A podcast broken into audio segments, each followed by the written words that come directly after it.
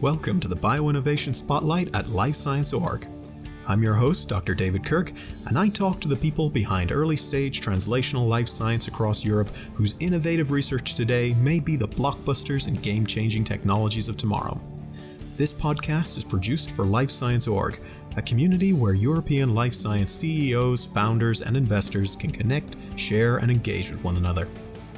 Life Science Org community members get exclusive early access to these episodes, as well as a network of their peers, regular expert insights, and sessions with leaders in life science, as well as useful resources for life science executives.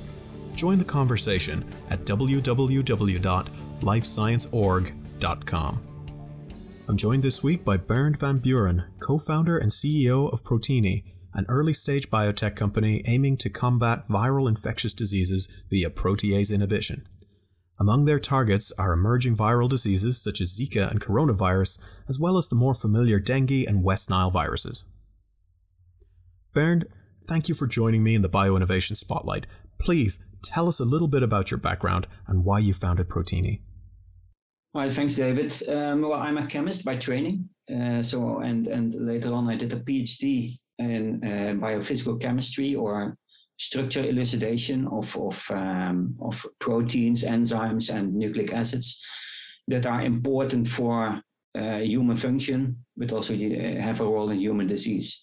And I wanted at that point, I wanted to learn how that's related to human disease and how you can interfere with that by designing in a rational way small molecules to really um, interact and, and, and treat disease in in my professional life, I have then evolved from really being an academic scientist, firstly to a more industrial scientist, where where I learned it at Unilever, and I applied my knowledge for functional foods and finding novel functional food ingredients. That is a little bit like uh, the pharma approach in finding novel um, active pharmaceutical ingredients. Um, and there I learned a lot on, on how to make scientific discoveries go into the business. And that's really what, what triggered me to move further in my career in, in getting the um, academic discoveries and build something around that and make that happen in um, in uh, towards a business. And that's that's um, how I came into contact with this, what is now Protinhi. Um, at the academic groups that I worked with as a tech transfer officer, um, they had very interesting projects come along, and one of them was what is now Protinhi. Lovely. So tell me, what is the big unmet need that you're trying to address with Protinhi? Yeah, so with Protinhi, as you introduced, uh, we are working on novel a novel class of of um, drugs that target uh, proteases, that's a broad family of, of enzymes that have a very big role in uh, um, viral replication. Uh, protease inhibitors are very um, well famous is maybe the word in, in HIV and also in hepatitis C because they really helped in um, uh, making a cure for these diseases. And um, also in, in dengue, uh, there is a protease involved, which is different from the protease uh, in HIV and hepatitis C. So that means you have to find a novel type of compounds that inhibit them. And for dengue, um, no cure and also no vaccine exists. And as that is dengue is, is really a, a challenging disease. If you, if you know, HIV is very challenging, but dengue dengue is also very challenging because of the nature of, of that virus, which is actually four viruses that work together and make all kinds of nasty things. And that's why uh, vaccine development is extremely complicated for that. And that means you have to find another way to tar- target dengue. And we do that by protease inhibition. There are several other enzymes that you can target as well. But we believe that you should at least have a protease inhibitor um, in the marketplace to be able to treat dengue uh, in the right way. And um, well, then coming to the situation that we are now in the world, and we know that that there are several viruses that are at this moment unknown, and but they can be pandemic next um, well next month even as we have seen with COVID. But we also know it from Zika, and Zika is very, very closely related to to dengue. And also for that one, for Zika, there is no cure available at this moment.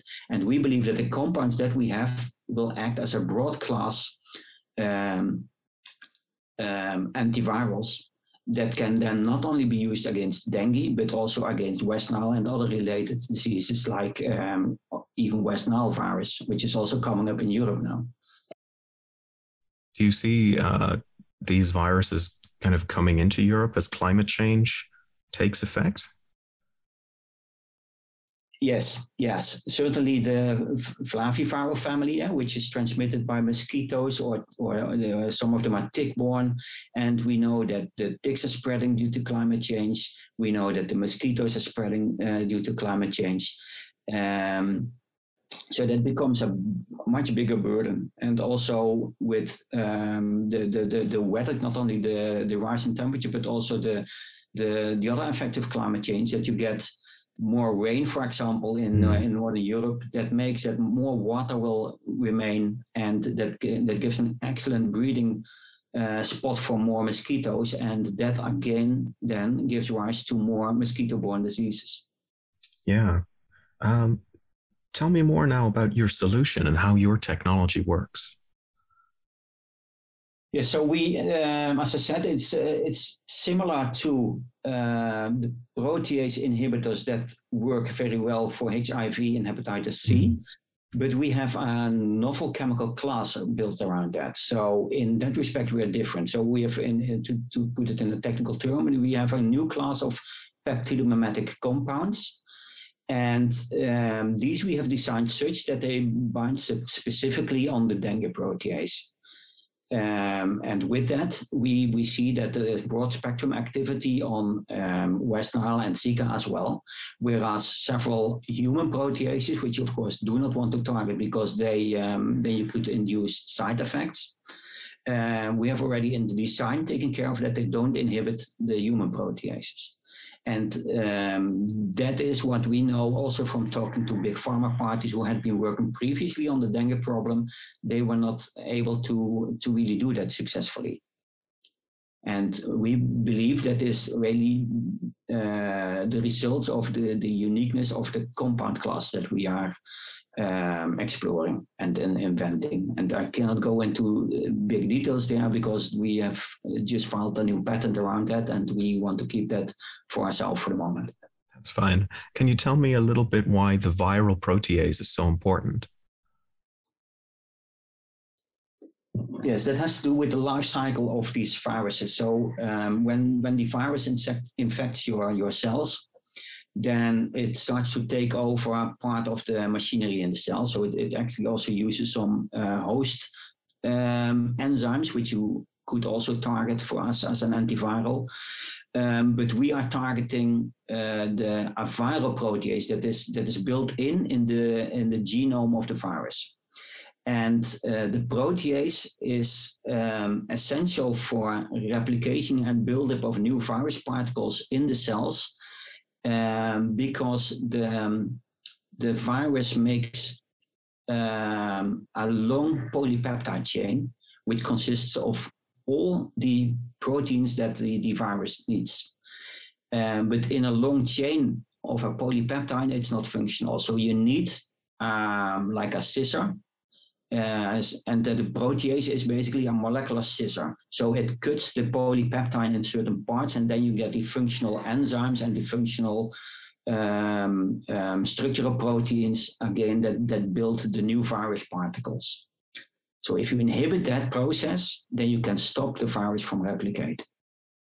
You've touched on this a little bit about how other companies have tried to target proteases, but there have been effects on the, the human uh, proteases. Can you tell me why a little bit more about why your approach is novel and very different from what's out there? You've mentioned the new class of drugs as well.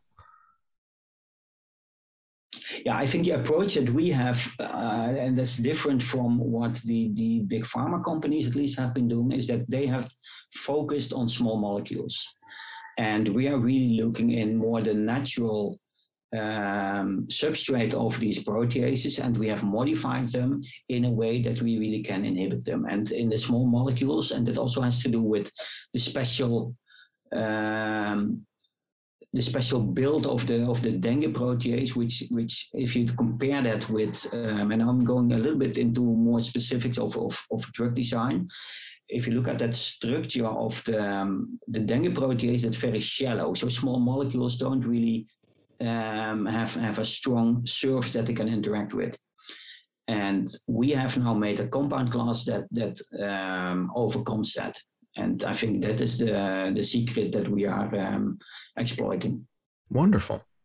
And looking towards the future, where do you hope the company will be in 12 months' time? Um, so in 12 months from now, we have just secured an investment uh, for the preclinical development.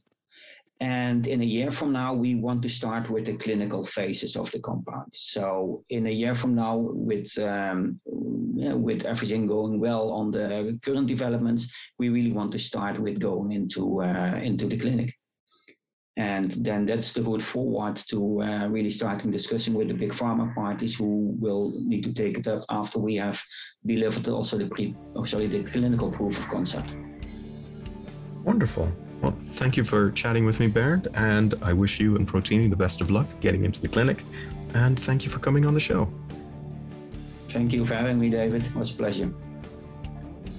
If you are an early stage life science company or translational project ready to spin out and you're based in Europe, you can get on the show by going to lifescienceorg.com forward slash bioinnovation. Talk to you soon.